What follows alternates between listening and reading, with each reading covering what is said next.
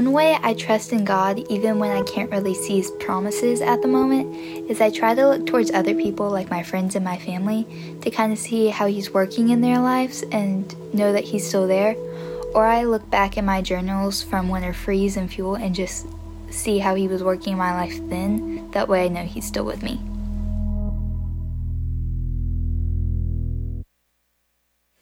Good morning. You ever asked that question?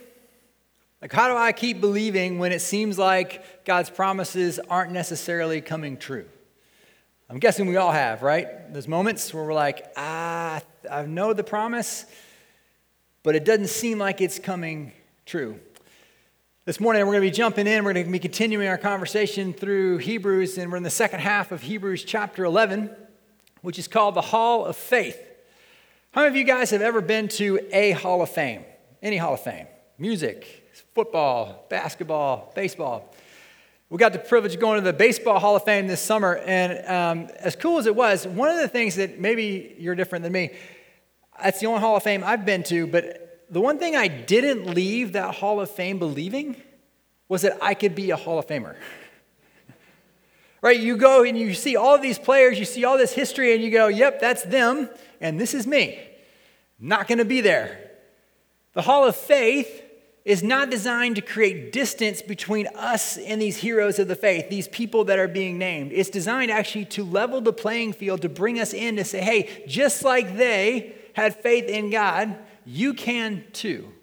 It's not designed to distance, it's designed to draw us in. You see, the Hall of Faith lists all of these people in the faith, but I think there's interesting when you say Hall of Faith, a lot of times, even if you're not that familiar with the book of Hebrews, you know that, hey, yeah, there's a chapter in the book of Hebrews where it talks about all of these people who had faith. But sometimes, just like this passage, and I think other popular passages, we don't necessarily understand the context in which it sits. Like if I tell you 1 Corinthians chapter 13, how would you describe that, that chapter? It's the love chapter. If I ask you to give me, let me know what 1 Corinthians 12 or 1 Corinthians 14 is about, you, just like I, would probably struggle. Right? But the reality is, 1 Corinthians 13 isn't some poetic uh, love chapter for no reason. It's in the middle of two actually very difficult chapters about the body of Christ coming together, people using their gifts, people working together, and God being glorified. Same with Hebrews chapter 11. Hebrews chapter 11 isn't written just so we would know these good stories of the Old Testament. Hebrews chapter 11, in some ways, is a pause in the middle of the book of Hebrews where it's talking all about Jesus to say, hey, remember all of these people who had faith. You see, back in Hebrews chapter 10, we talked about before that Hebrews is structured around really five warnings Five warnings to believers who are having a tendency to drift away. There's a pull, there's a, a, drifting away from the, the faith, away from Jesus as persecution increases, as struggles increase, as doubts raise around is this really true?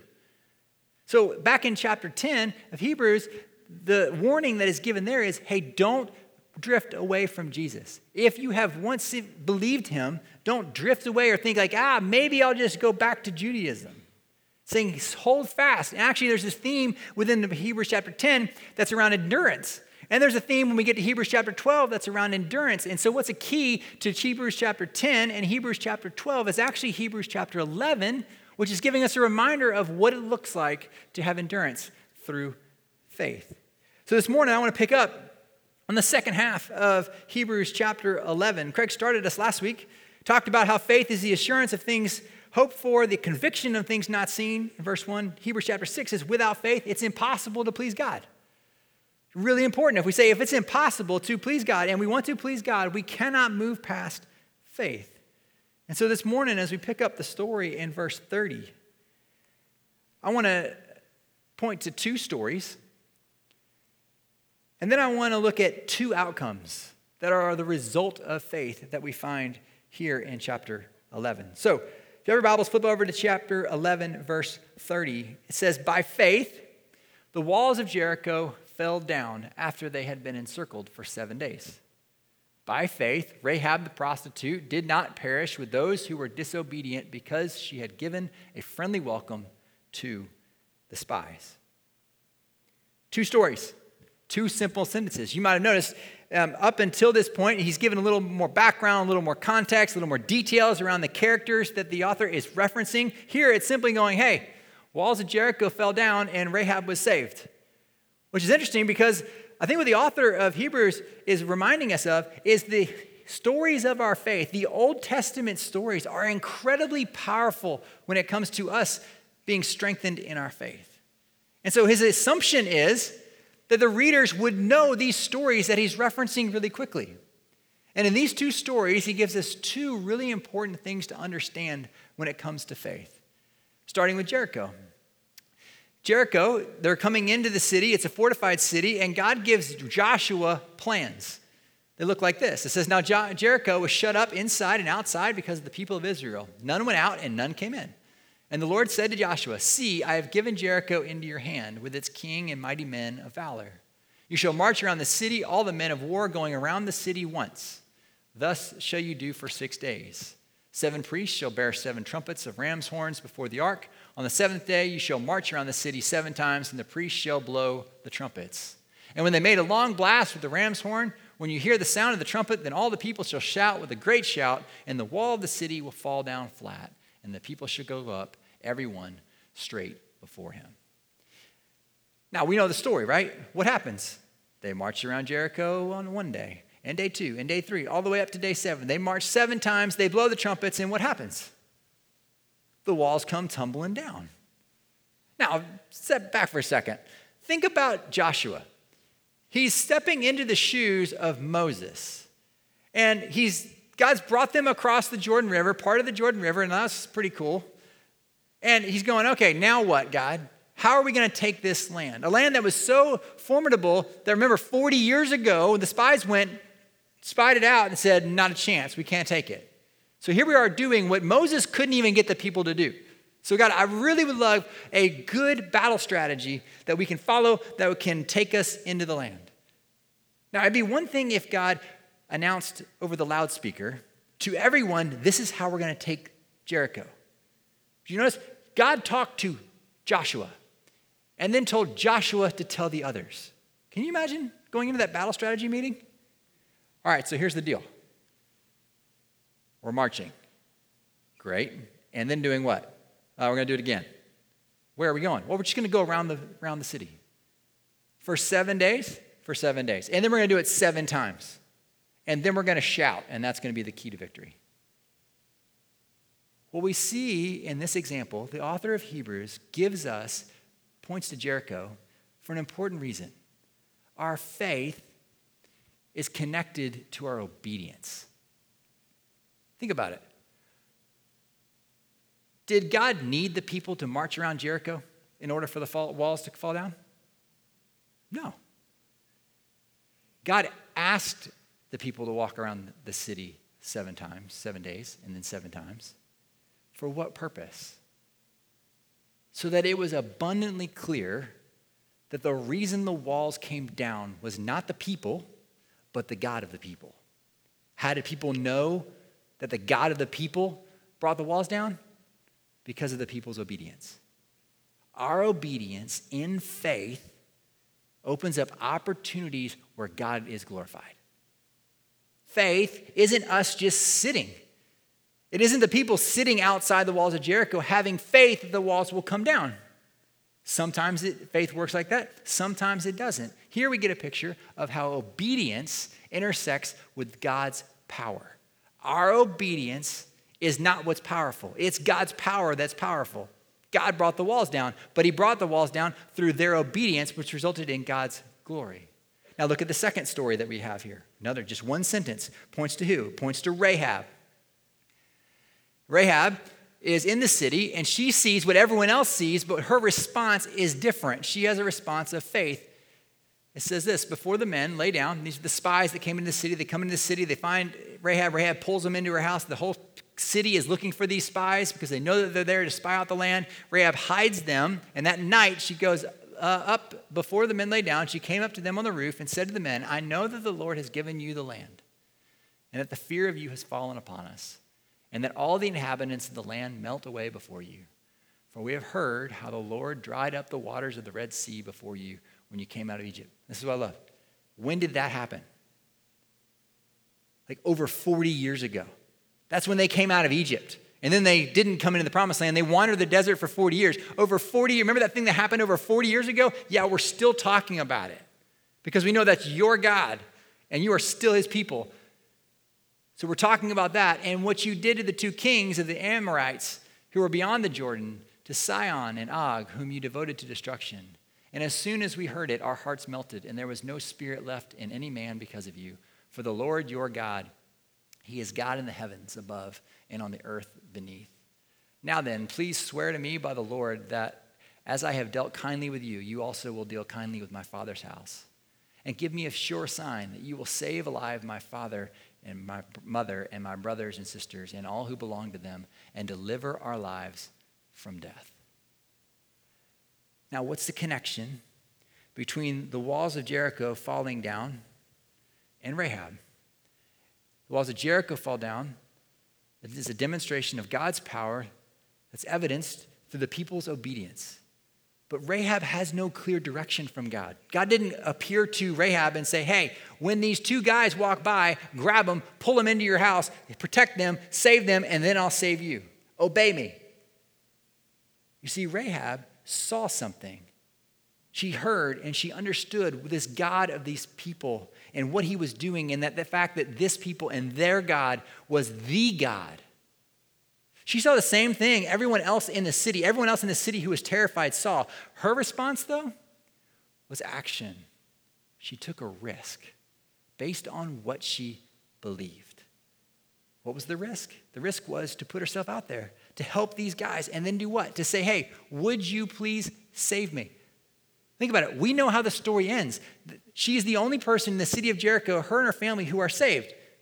What we don't recognize is in the moment when she's saying, Please save me, there's just as likely a chance that these spies will kill her on her way out to make sure she doesn't tell anyone about them.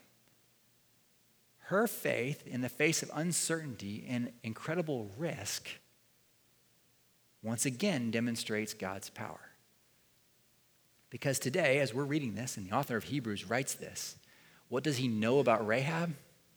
He knows that Rahab also shows up in our Bibles in Matthew chapter 1 because Rahab is in the lineage of Jesus.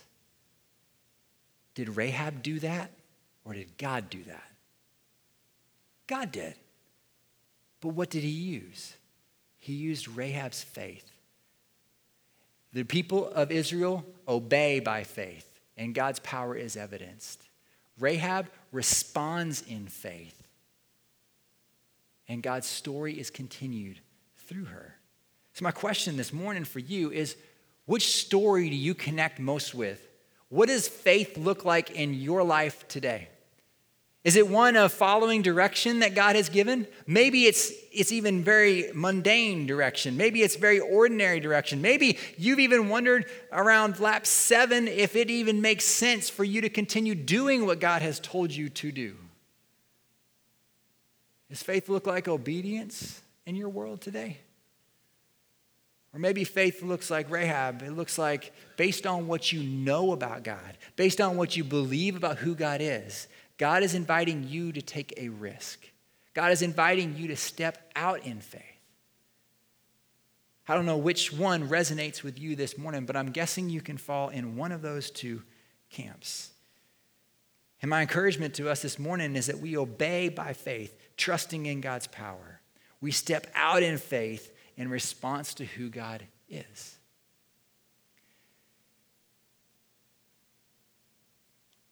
You see, when I think about faith, I think about a old playground apparatus. What do you think of when you see these? I mean, maybe a little bit of a groan. Maybe a memory of where the, you fell off one of these. Maybe where someone played the joke on you by jumping off of one of these. Right? Maybe you ride something like this. As I thought about faith and I thought about this idea of God's power and our obedience and how they work together, I thought about a seesaw. I thought about it like this Our faith sits at the middle. God says, the only way to please me is to live by faith.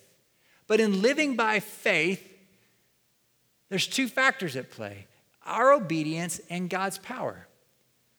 We cannot lean too much on our obedience, thinking that somehow our obedience is actually replaces God's power, because it's not. God doesn't need our obedience, but God uses our obedience. And we're going to see that later when he talks about those who suffer for their faith.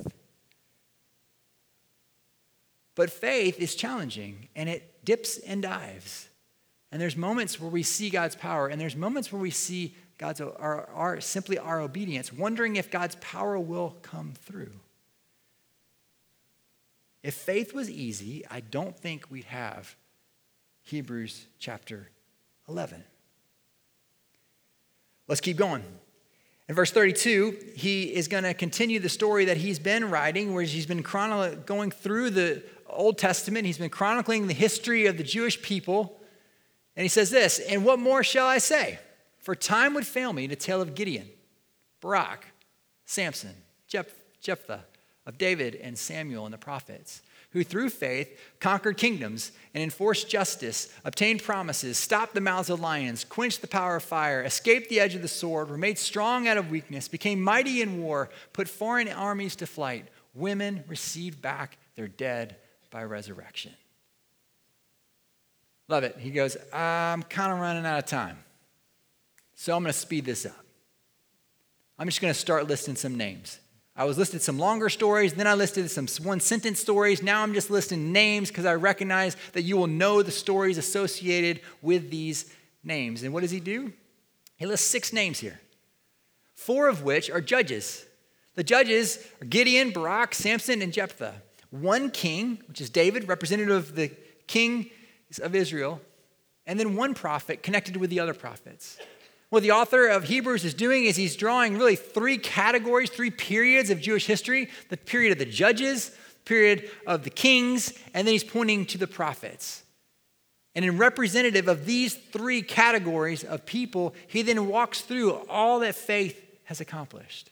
And what I love about this is that the stories, the names that he mentions here, Let's be honest, if you and I were to go through the Old Testament and say, pick out who you think makes the hall of faith, there are names that, these are, many of these are names that wouldn't get there.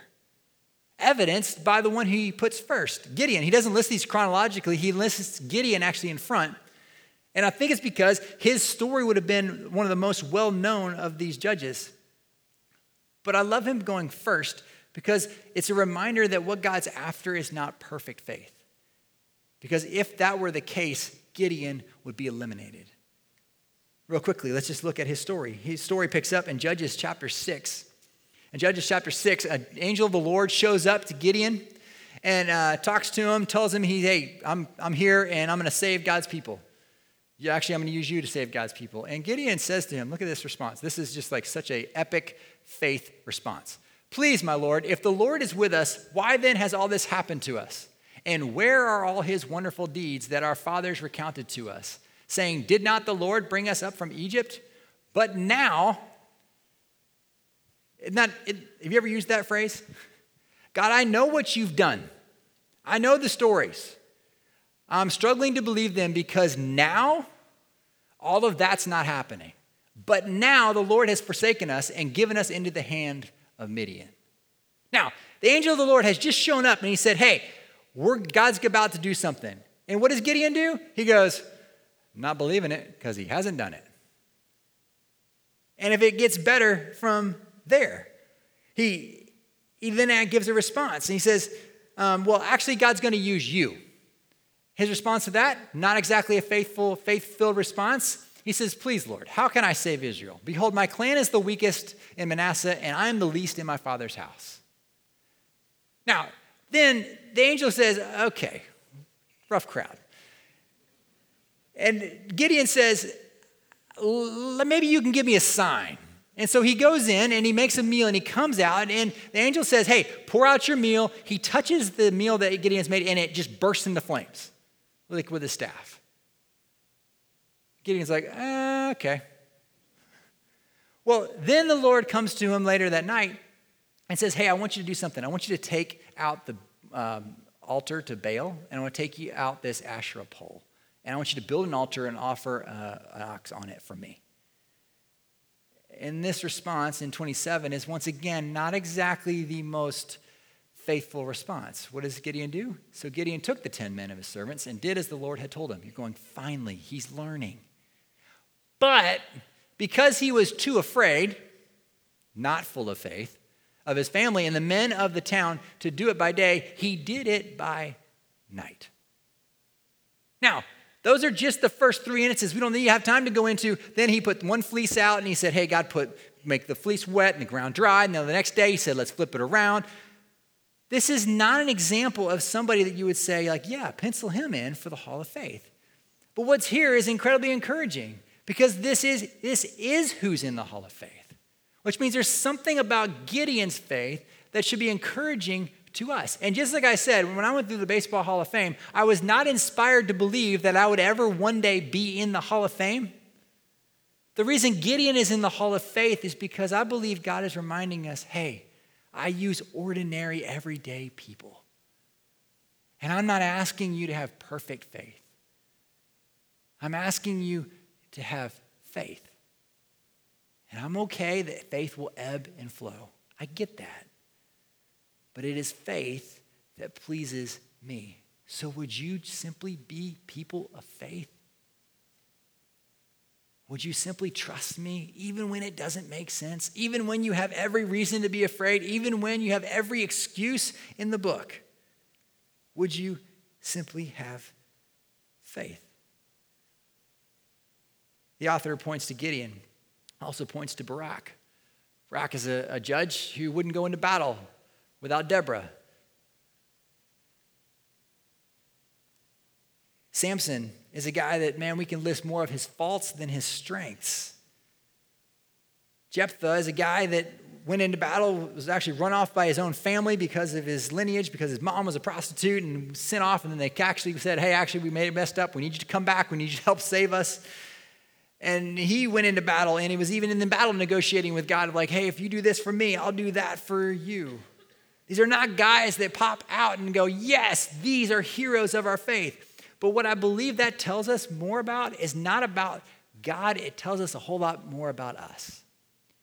We believe that God wants perfect faith. But nowhere in Scripture does He use perfect people. He wants faith, and He recognizes that faith is hard in the midst of the world we're living in. You see, faith is not a formula to receive blessing, it's a posture and perspective that glorifies God. That's why our obedience, connected with His power, are made evident through our faith. Well, he lists these names, and we don't have time to go into all of them, but you can do a deep dive study of those this, this week. Great stories on all those. But what, then he lists a long list. It says, through faith, conquered kingdoms, enforced justice, obtained promises, stopped the mouths of lions, quenched the power of fire, escaped the edge of the sword, were made strong out of weakness, became mighty in war, put foreign armies to flight. Women received back their dead by resurrection. Actually, that seems like a long list, and honestly, that seems very disconnected from our world. That seems very epic. Well, if you look at this, there's actually nine things he's pointing to, which I broke into three different categories. All the words there, that it's just breaking up that passage, those couple verses. And what are the categories? We have achievements that faith brought, we have deliverance that faith provided, and we have blessings that faith gave. Ultimately, we have faith conquering death. As to say, hey, all these things are good, but ultimately faith is so powerful, it even death can't stand in the face of faith. Now, once again, this seems disconnected from my world because the question I ask, and I've been asking when it comes to faith, is what do I hope faith will do for me? If I have faith, what could I get? If I have faith, what will God do? And really, if we take those three or four categories and we distill them down even more, we go, hey, really, when I think about faith, maybe you do too, at the core of what I hope faith will do for me, I hope it'll achieve something. I hope it'll deliver something. I hope it'll bless in some way. And I hope it'll conquer something that's in the way. What about you? Because this is what it says faith will do. It says faith will do these things. Faith has done these things. But the better question is what does God want faith to accomplish in and through me. Yes, the story of faith is that these things have been done, but the greater question is what does faith do in the people through which God's working? What did faith do in the people of Israel when they walked around the walls of Jericho? What did faith do in and through Rahab when she trusted and believed and took that risk? What does faith do in the lives of all of these people we've just read about? You see, Hebrews chapter 11 ends and it pivots on this verse 35. We read the first half of 35, but the second half of 35 is essential if we are to understand and walk by faith because it gives us the full picture. It's the other side of the same coin, but it's not a side that we really like to talk about. Because here it talks about the other side of faith, the other outcome of faith. Yes, there are the outcome of triumphs, there are also the outcome of faith that are apparent defeats. It says some were tortured, refusing to accept release so that they might rise again to a better life. Others suffered mocking and flogging and even chains and imprisonment. They were stoned, they were sawn in two, they were killed with the sword. They went about in skins of sheep and goats, destitute, afflicted, mistreated, of whom the world was not worthy wandering about in deserts and mountains and dens and caves of the earth. Time out. Like I was really good until we got to the second half of verse 35. Like that, yes, that's what faith does. Faith conquers, faith achieves, faith blesses, faith wins. Wait a second, this seems like a description of faith losing. Like, why would we have faith? There certainly must have been something wrong with these people's faith that led to these outcomes. But the reality is, we don't get that in these verses. It's not a matter of something being wrong with these people. It's not something, a lack of faith. It's the reality is that faith sometimes leads to victories, and faith sometimes leads to what seems like defeats. You see, I come back to our faith seesaw. And this time, we've got obvious triumphs and we've got apparent defeats. And it's not based on your faith. Nowhere in Scripture do we find that somebody has something bad happen because they didn't have enough faith. That's just bad theology. To say that you will be healed if you have more faith doesn't jive with these verses in Hebrews chapter 11, which says, hey, people had incredible faith, and what happened? They died. And this is what's crazy. If you look further, uh, back in verse 30, 33, this evidence is, is so clear. The difference, the faith is the same, the outcome is different. Here in verse 34, it says, escape the edge of the sword. In verse 35, or verse 36, it talks about being, or 37, they were killed by the sword.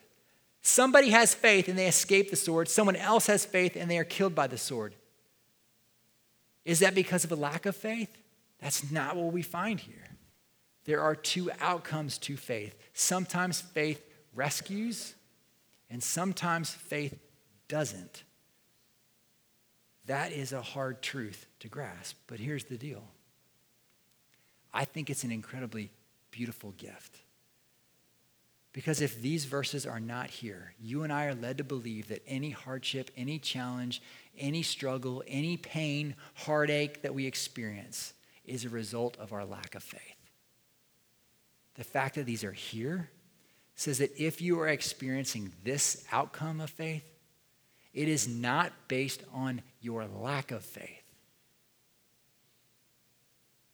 The question is in the midst of that, can we still have faith and a good God. Back to our question we started with today. What do you do? What do you do when it seems like the promises that God has made are not coming true? That's what these people would have said. You see, there's a little phrase you may have seen. It just is a, an extra clause in this statement in verse 38. It describes these people. It says, Those of whom the world was not worthy. Those who've experienced this, the author of Hebrews says, the world was not worthy. meaning the suffering of those people of faith is actually a gift. It is a gift to the world that the world is not worthy of.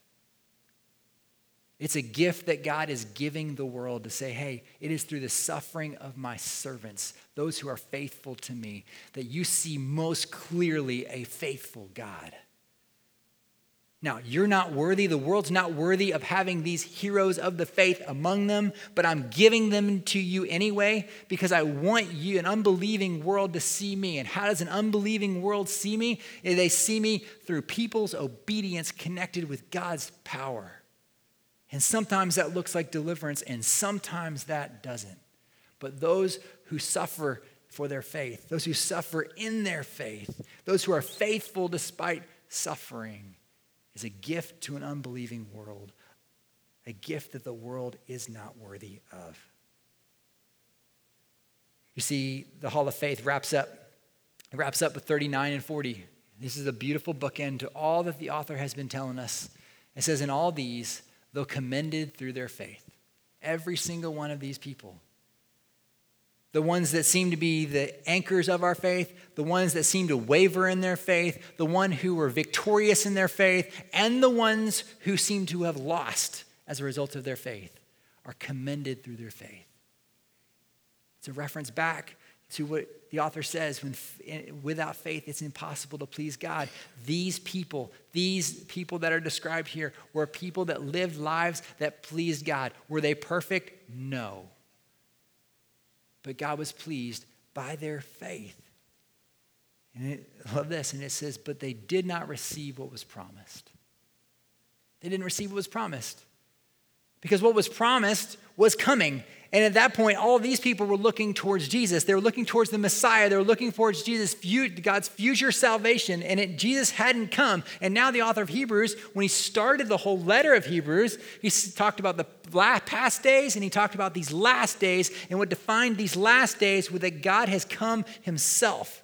Jesus has here. So part of the promise has been given. Jesus has come part of that promise was in verse 40 since God had provided something better for us.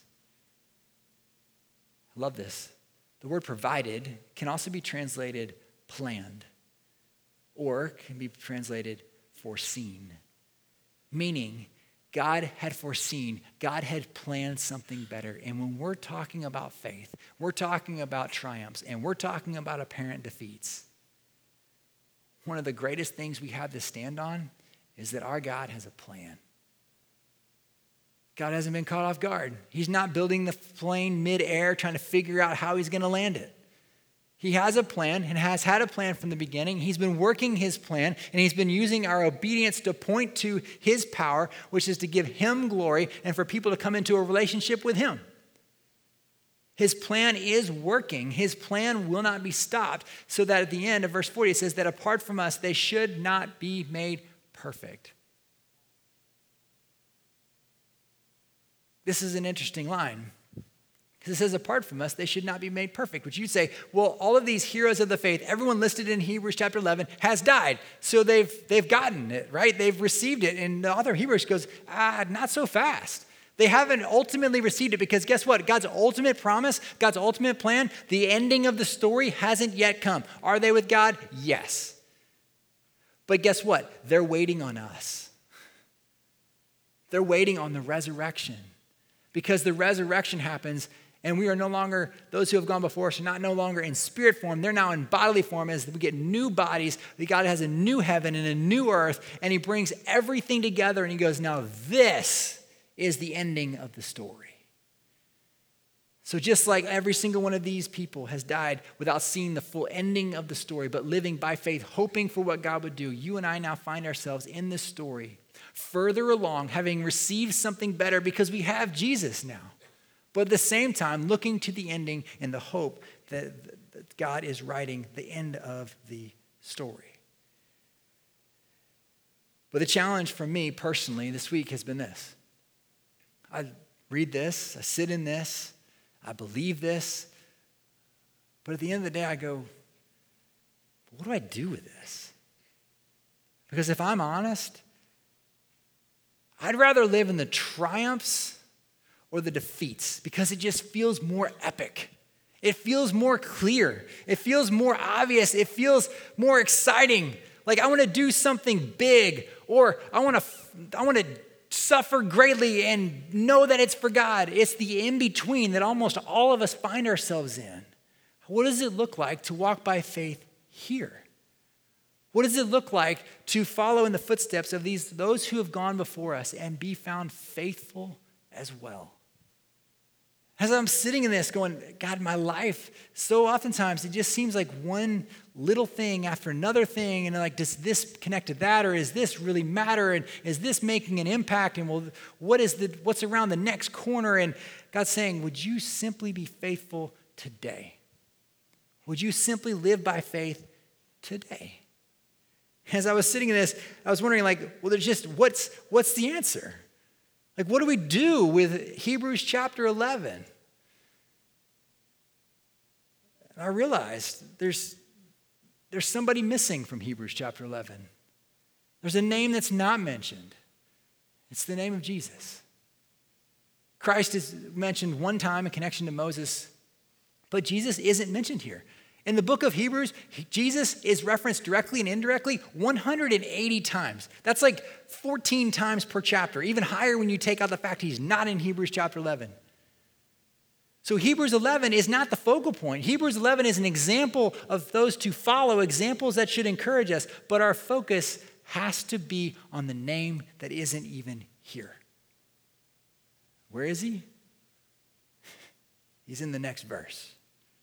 Hebrews chapter 12, verses 1 and 2 says, This is our response. This is how we do it. This is what it looks like for us to be faithful. Therefore, since we are surrounded by so great a cloud of witnesses, let us also lay aside every weight and sin which clings so closely, and let us run with endurance the race that is set before us. Looking to who? Looking to the past heroes of our faith, looking to the Old Testament stories, looking to the apostles, looking. No. Those guys are all good encouragement for us, but our focus has to be where? It's on Jesus, the founder and perfecter of what? Our faith. Who, for the joy that was set before him, endured the cross, despising the shame, and is seated at the right hand of the throne of God. That is where our focus must be. That is what it looks like to walk this out. To lay aside every weight and sin which clings so closely and run with endurance. Endurance, you don't, you don't need endurance for a sprint. You need endurance because life is long. The journey is hard. You need endurance to keep going because you want to stop. How do we do that? By setting our focus on Jesus. As we walk out these verses, our cry in light of Hebrews 11 is that God would do it again. These aren't times he worked in the past, and let's just remember that. It's a reminder that he's at work today, and one of the ways he's at work is through our obedience as we walk by faith. Would he show up in power again? Would he transform ordinary people into giants of faith? again? Would he do a work of faith in his people as we look forward to a day of perfection, of resurrection?